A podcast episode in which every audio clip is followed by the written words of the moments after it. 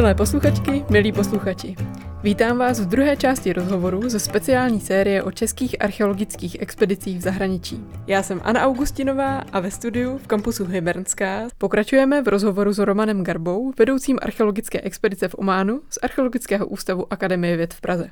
Vítejte v Archeopodcastu. Děkuji, dobrý den. V první části rozhovoru, která vyšla před týdnem, jsme si povídali o zákulisí expedice. Dnes, v druhé části, se podíváme na to, co v Ománu archeologové objevili. Začneme tím nejaktuálnější, a to sezónou na jaře roku 2023. V rozhovoru pro Akademii věd České republiky jste zmiňoval, že v letošní sezóně byly takové tři hlavní objevy. Kamenné nástroje ze staršího paleolitu, neolitická kolektivní hrobka a skalní rytiny. Je to tak? Ano, ano. Tak se pojďme na ně podívat blíže a začneme těmi paleolitickými kamennými nástroji. Jak jsou vůbec staré? Ten výzkum těch kamenných nástrojů nezačínal od nuly a vlastně navazuje už na dlouholetý výzkum Jeffa Rose, eh, amerického archeologa, a antropologa, který vlastně už bádá kamenné nástroje od vlastně roku 2008 při nejmenším. Ty nástroje můžeme rozdělit do období staršího paleolitu, což je přibližně 500 tisíc let až 1,3 milionu let. A pak je to střední paleolit, to je kolem těch 100 tisíc let. A pak jsou mladší paleolit, pak už je, je holocen neolit, tomu se už moc nevěnujeme, spíš se věnujeme tady těm letem starším obdobím. Takže máte zástupce ze všech těchto období mezi nálezy? Dalo by se říct, že ano. Mm-hmm. Teď vlastně na tom jihu se nám podařilo objevit velkou koncentraci pěstních klínů a šalenských pěstních klínů právě v té poušti mezi těmi dunami, v poušti Rubalcháli. Ta koncentrace je docela nezvyklá a jakoby unikátní. Bohužel všechny nástroje jsou na povrchu, takže je to velice obtížné to datovat, jak je to staré, ale jako typologicky, jak jsem se zmiňoval, je to něco mezi 500 tisíc až 1,3 milionu let. Je to vlastně ta první migrace Homo erectus z Afriky, protože logicky, aby šli z Afriky ven, tak museli překonat arabský polostrov, který jim stál jakoby v cestě a tvořil jakýsi most mezi Afrikou a Ázií a Evropou. Mm-hmm. Víte třeba, jestli surovina je lokální, dá se to říct?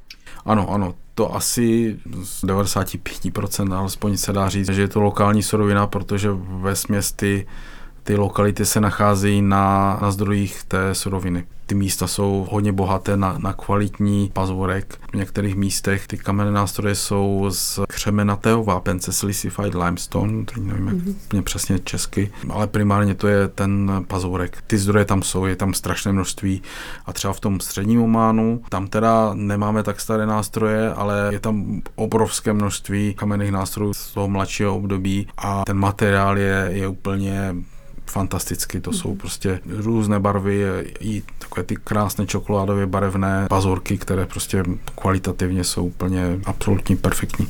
Takže se vám je podařilo objevit pomocí povrchových sběrů, nebo? Ano, ano. Ono to už samozřejmě ty lokality byly trošku známé. Ten Jeff Rose mm. to už tam má dávno proskoumané. A my jsme tam jeli do těch oblastí a ty jsme detailněji proskoumávali a tam jsme objevovali další lokality. Tam jsme třeba objevili z toho staršího paleolitu ty pěstní klíny, které tam předtím moc nebyly. Tam byly jenom střední paleolit, takže taková novinka docela. A Taky jsme tam i skořápky štrosů objevili mezi, mezi dunami, což je také hodně zajímavé. Eh, nové téma a velký, dal by se říct, objev, protože první radohlíkové datování nám vyšlo na 44 tisíc let staré, takže mm. je to hodně zajímavé propojit ty tábory, kde jsou ty kamenné nástroje s koncentracemi těch rozbitých pštrosích mm. vajec. V některých místech jsou identické, takže dal by se říct, že, že je to spojené s tím lidským osídlením. Eh, někde jsou úplně v přírodním prostředí, jenom ty pštrosí vajíčka, takže tam asi žili jako přirozeně a někde zase je vidět, že asi ti naši předkové ty vajíčka odnášeli a používali jen různým účelům. Uvařili se na tvrdo. Třeba, no, a najedli se, celá rodina se najedla. A ty skořápky teda to vypadá jenom jako odpad, jako rozpadlé skořápky, ne, že by byly opracované do nějakých předmětů, nebo? Tam na těch místech, které my jsme našli, tak mm-hmm. to jsou přirozené právě, oni jsou jako rozpadlé, ale italská archeoložka Maria Pia Majorano, která taky je součástí naší expedice, tak tam má svoji mini expedici úplně na hranicích s Jemenem v oblasti Mítán a tam ona zkoumá neolit a tam jsou i taky čtrosí vajíčka a ty už jsou opracované ve formě korálku, takový mm. jakoby náhrdelník, takže tam je nějaký důkaz, že, že se to mhm. zpracovávalo, ale to je mladší, to je neolit. My to nemáme, my tam ani prakticky neolit nemáme, my tam máme jenom ty opravdu velmi staré věci, ale není to daleko, jako je to relativně blízko, mm. asi 150 kilometrů. Mm. A co nám vůbec takový objev řekne? A vy už jste naznačoval teda, že to může ukazovat na migraci Jestli jsme u toho staršího paleolitu, tak to není sapiens, ale je to ještě ten předchůdce, to vlastně Homo erectus, který se obecně uznává, že byl první, který opustil Afriku a šel vlastně do světa, takže to je ta první vlna té migrace.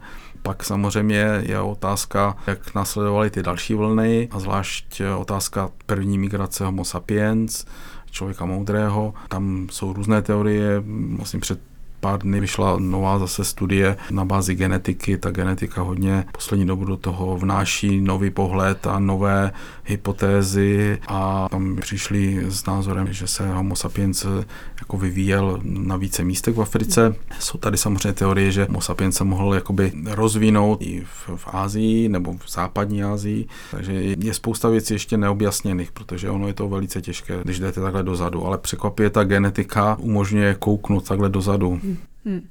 Tak druhým z hlavních objevů této sezóny, když je tak nazveme, je neolitická kolektivní hrobka. Co to přesně je a jak takový objekt vypadá dneska v terénu?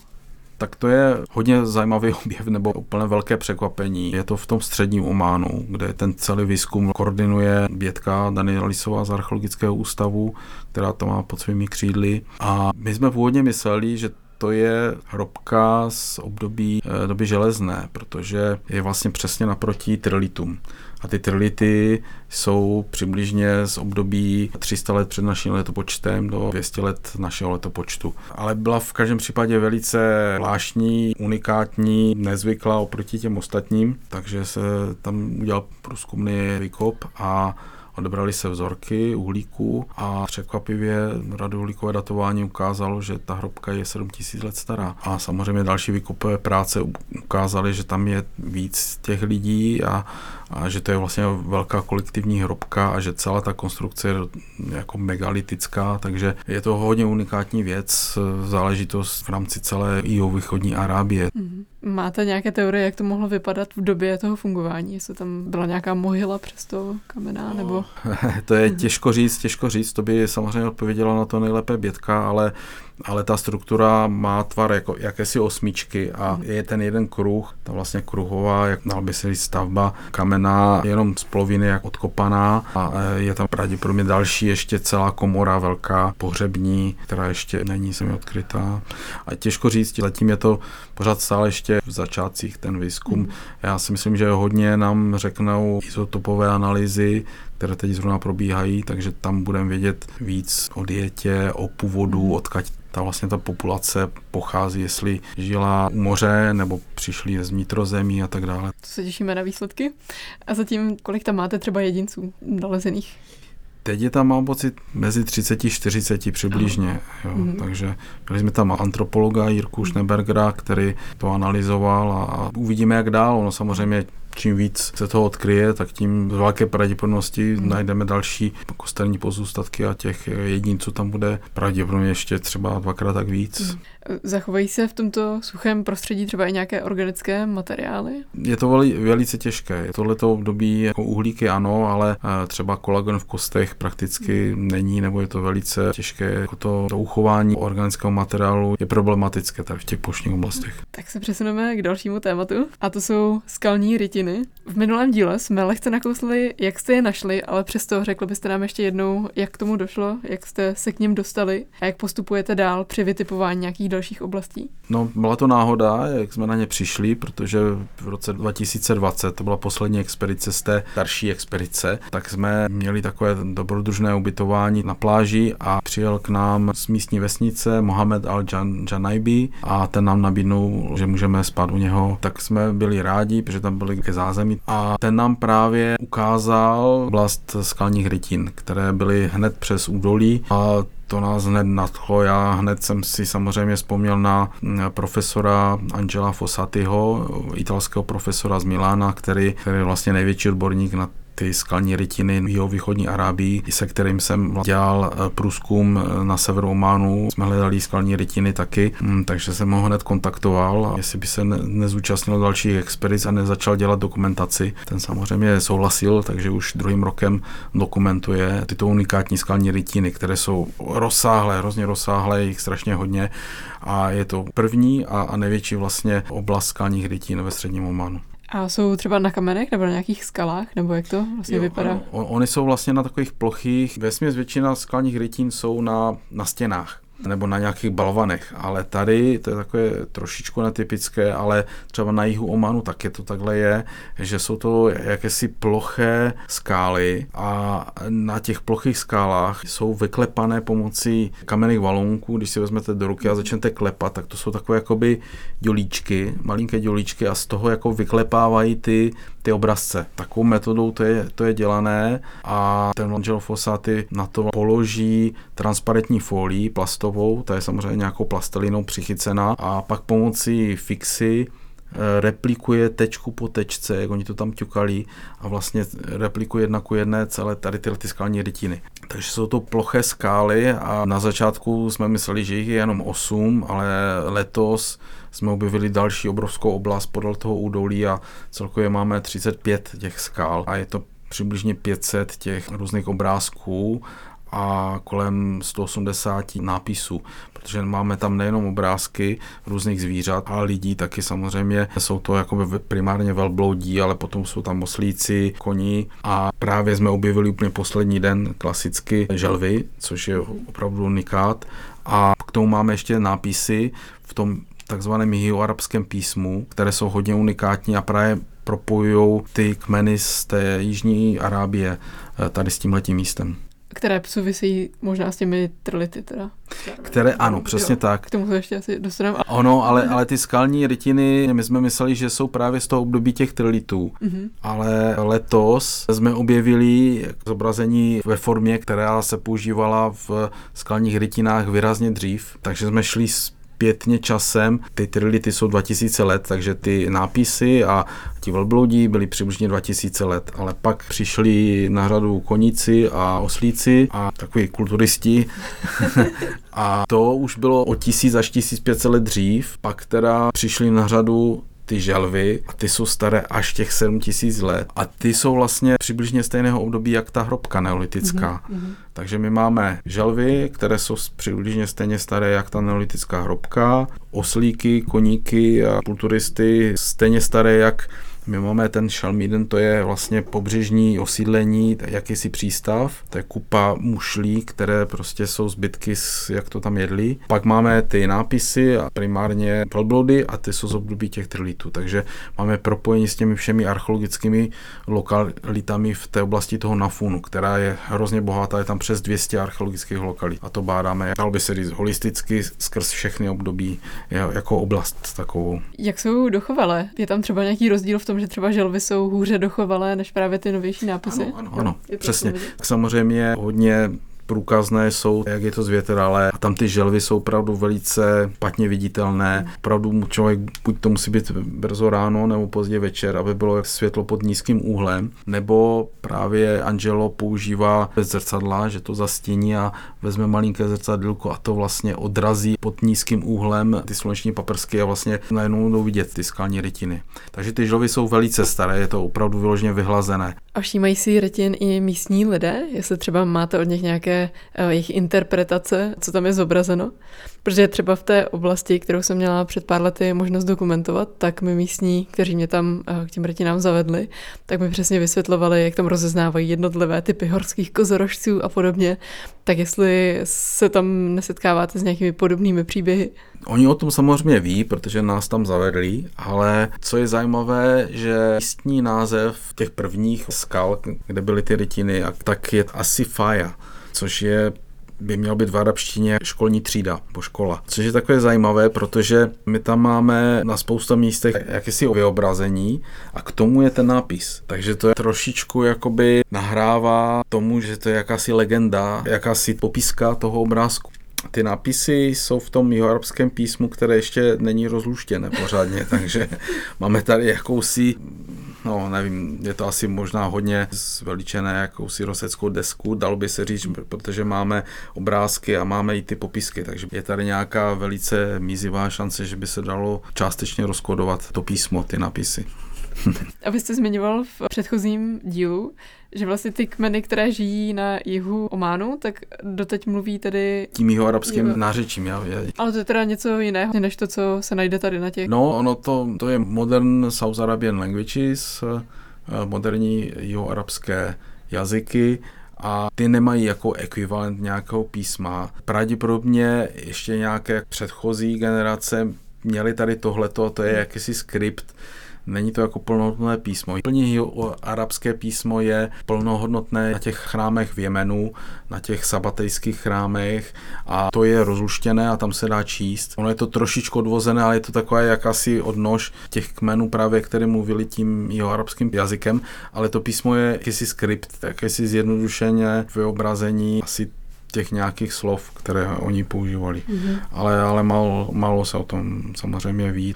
Letos jsme měli nově francouzského lingvistu Munira Arbacha, který se specializuje na ten jeho arabský jazyk, takže byl schopen přečíst některé znaky, mm-hmm.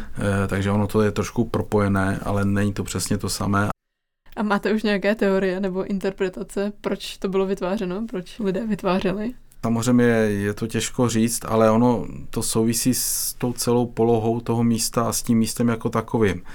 Ten Nafun vypadá, že byl hodně významným místem, jako lokalitou a že to byla jakási kulturní krajina, kde je obrovská koncentrace těch archeologických lokalit. A díky těm skalním rytinám máme vlastně důkaz, že vlastně po období pěti tisíc let se to tam objevalo a máme tam různé zachovalé pozůstatky toho osídlení. Takže samozřejmě první věc, co se naskytá, je to, že tam byl pravděpodobně přístav, byla nějaká stanice lodí, které se plavily po moři, které spojovaly třeba Indii s římskou říší třeba, nebo něco dřív, co bylo. Tomu trošku nahrává, že v moři je obrovský ostrov, taková skála, která se tyčí eh, se strmými stěnami, jde vidět eh, z dálky, takže mohla fungovat jako hmm. jakýsi maják a lodě, které se plavily po pobřeží, uviděli ten ostrov, přistáli na pobřeží. A co je hodně důležité, je to, že vlastně v tom údolí je zdroj pitné vody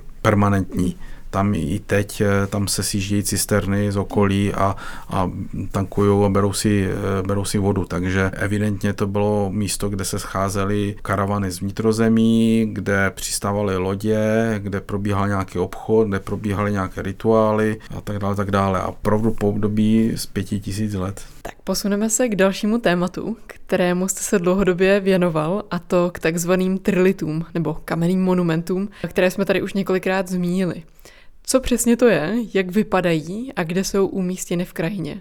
Tak trility už z toho názvu jsou tři kameny z latiny a ty tři kameny tvoří pyramidu.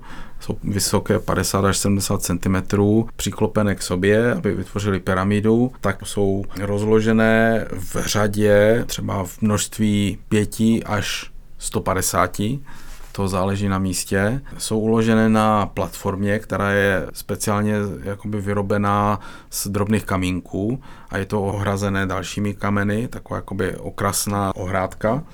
A k tomu jsou čtyři čtvercové kameny a pak ještě trochu dál je řada velkých ohnišť. A tahle ta prostorová konfigurace se opakuje 1800 km od východního Jemenu přes celý Omán.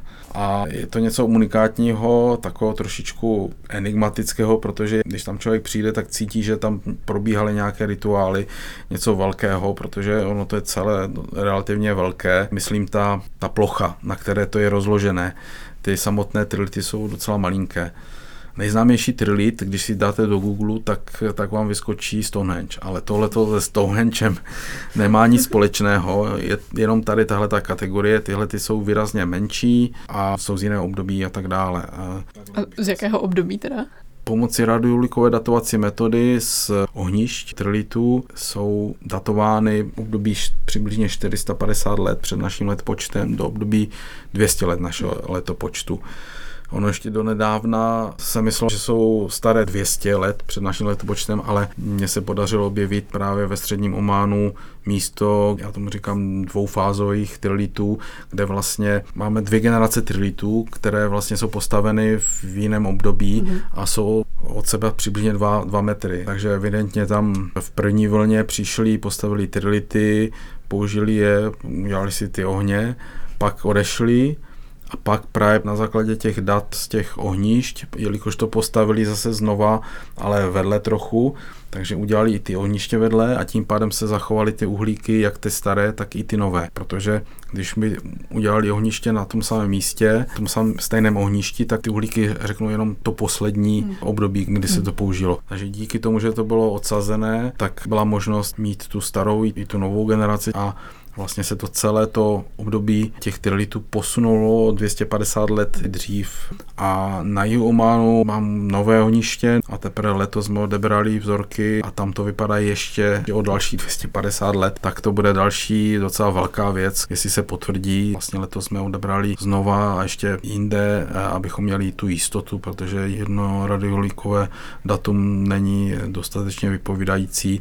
Jestli to se potvrdí, tak, tak se otevřou nové hypotézy na tu interpretaci. V každém případě je to přibližně období 500 let, eh, kolem eh, roku nula, když to tak řeknu, a překvapivě to hodně je napasované na přesně stejné období, kdy byl největší rozkvet takzvané kadílové stezky, kdy se obchodovalo s kadídlem, kdy vlastně se sbíralo kadídlo právě v tom eh, Ománu jižním a v tom východním Jemenu, kde rostou ty kadílovníky a kde jsou ty trility taky a ty si potom nakládali na karavany a ty šly přes poušť, přes právě Jemen, přes eh, západní eh, Saudskou Arábii, přes Jordánsko do Petry. Petra samozřejmě známa v Jordánsku, na Batejská, eh, ta vlastně zbohatla a taková Petra, jakou my známe nebo víme o ní, tak vlastně zbohatla díky tomu obchodu s tím kadidlem až do, do, do Gazy na pobřeží Středozemního moře a to se exportovalo loděmi do Říma a do Řecka,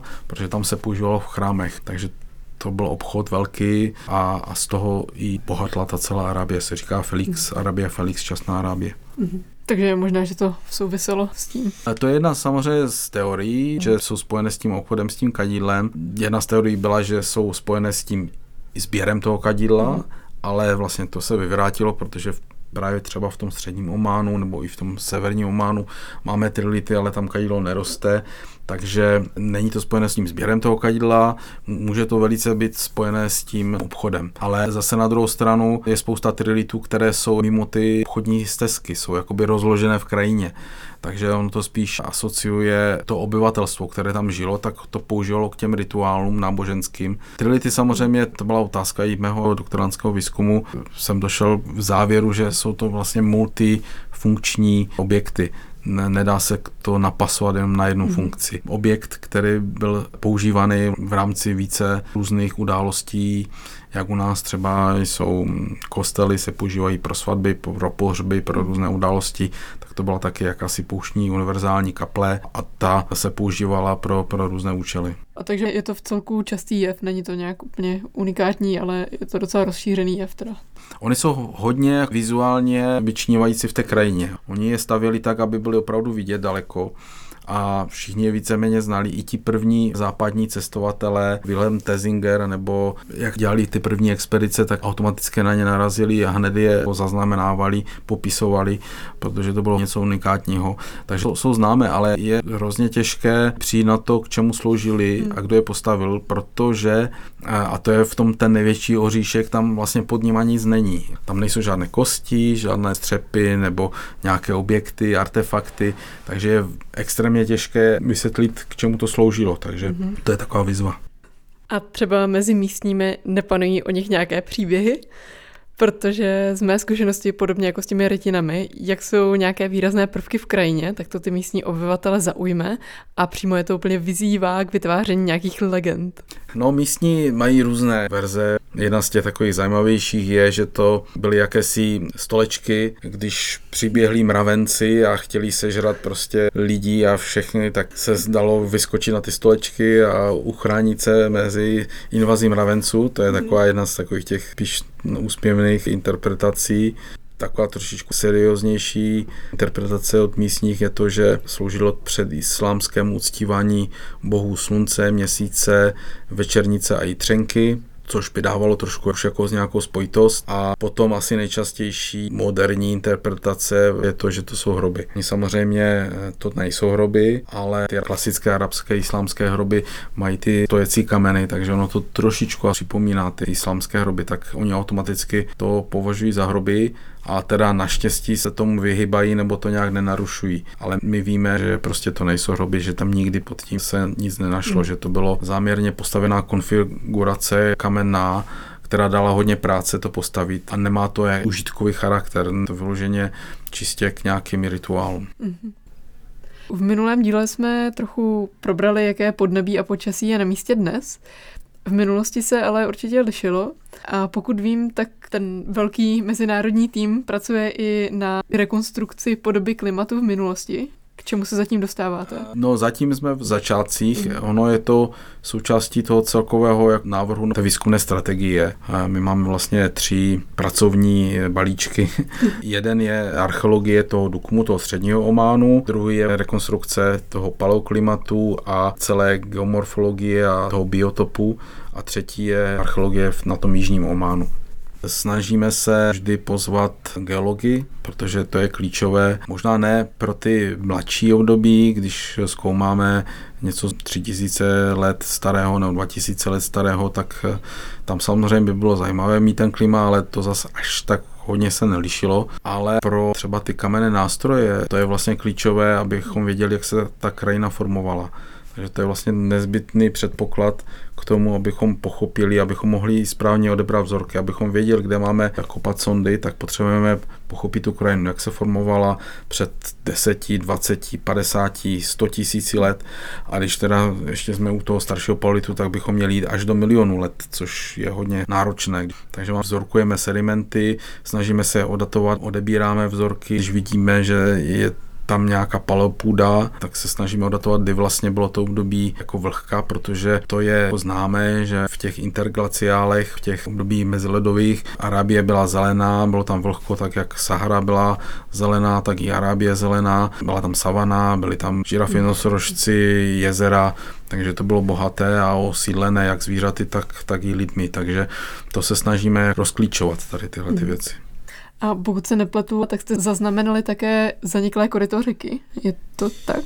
Ano, ano, Palo kanál. to bylo hodně zajímavý postřeh Rudolfa Delmura, rakouského geologa, který s náma letos byl na expedici. A jak jsme jeli na tu lokalitu, kde jsme komali ty kamenné nástroje, tak ta cesta projížděla přes několik údolí, nebo tomu se říká vádí, údolí způsobené prudkými řekami. Tím pádem to bylo zařízlé ta cesta a krásně byl vidět profil a tam bylo vidět to koryto toho paleo kanálu. Úplně úžasně vidět. Jsou tam krásné velké vápencové valony.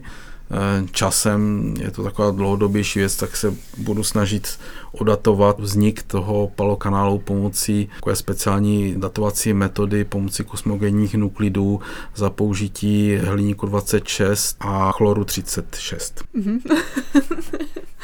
Takže zase sedimentů asi, které odeberete v tom korytě.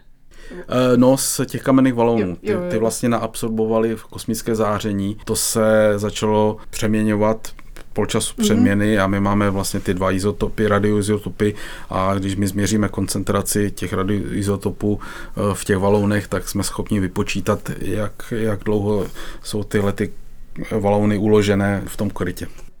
Jsou ještě nějaké nálezy, které jsme vůbec nezmínili a stále by za zmínku? No samozřejmě, jeden z velkých nálezů, který ještě stále čeká na intenzivnější bádání, je, tomu se říká Shelmiden. Velice těžký ekvivalent česky Slyšel jsem, že se tomu má česky říkat odpadní kupa, ale nevím, jestli to je správně. V každém případě je to vlastně na pobřeží obrovské haldy mušlí, zbytku mušlí, kde vlastně ti obyvatelé před těmi x tisíci lety bylo nějaké usídlení, oni tam seděli, měli tam chatrče a lovili ryby a taky jedli ty, ty mušle. A to jsou vlastně pozůstatky tom středním Ománu, právě v, tom, v té oblasti Nafunu, tak tam se nám podařilo objevit prakticky největší šelmíden vůbec v tom Ománu. Je dlouhý 950 metrů a široký přibližně 150 metrů. Je to obrovské množství, tisíce tun těch spotřebovaných mušlí. Ale nejenom to, právě na povrchu jsme objevili bronzové šipky, bronzové nástroje, bronzové dýky a tak dále. Mm. Takže tam bylo osídlení máme tam jednu velkou nádobu keramickou, korálky z karneliánu, které se tam nenachází, takže musel být nějaký import, korálky z různých mušlí, je tam hodně uhlíků, takže to máme odatované. Eh, přibližně je to 3000 let staré, to má tisíc let před naším letopočtem. Takže to je taková věc, která ještě tady nezazněla. Je to jakýsi přístav, ale asi hmm. to nebyl jako přístav jako takový, protože pomocí geofyzikálních metod se neprokázalo, že by tam byly nějaké struktury pod povrchem. Pravděpodobně to byl sezónní přístav, kdy přijížděly lodě, kdy přicházely karavany z vnitrozemí, protože jak ta keramika, tak ty bronzové nástroje mají ekvivalent z těch lokalit archeologických ve vnitrozemí, takže tam muselo být nějaké jako propojení nebo nějaká výměna. A máme zase zase ty karneliánové korálky, které pravděpodobně jsou z, z Jemenu nebo z Indie nebo z Iránu, takže tam probíhala nějaká výměna, pak, jak jsem se zmiňoval, přišel ten monzum, eh, takže mi přes to léto tam foukalo hrozně velké vlny, tak to nešlo, tak tam nikdo nebydlel a pak zase tam přišli. Takže to je hodně zajímavé to budeme zkoumat v příštích letech, protože ono to je hodně náročné, je potřeba hodně lidí, vybavení ve velkém stylu to dělat, protože spousta materiálu se musí prosit, vyplavit, máme už tam plavičku nově zprovozněnou, takže je to dlouhodobější výzkum. Tak já vám moc děkuji, že jste přijal pozvání a udělal jste si čas na tento rozhovor. Jo, to já taky děkuji. Akademie věd v Praze a zákulisí expedice v Ománu. Děkujeme týmu studiu v kampusu a my také děkujeme nahrávacímu studiu v kampusu Vyhbernské, že jsme mohli tento díl nahrávat právě zde. Pokud se vám rozhovor líbil a nechcete si nechat ujít další, klikněte na tlačítko odebírat nebo follow a dejte nám like. A pokud nás chcete podpořit, podívejte se na náš Patreon. Tam také publikujeme detailnější popisy k epizodám, doporučenou literaturu k tématu, typy na výlety a další. Vše je volně dostupné a odkaz na Patreon najdete v popisu epizody. Děkujeme!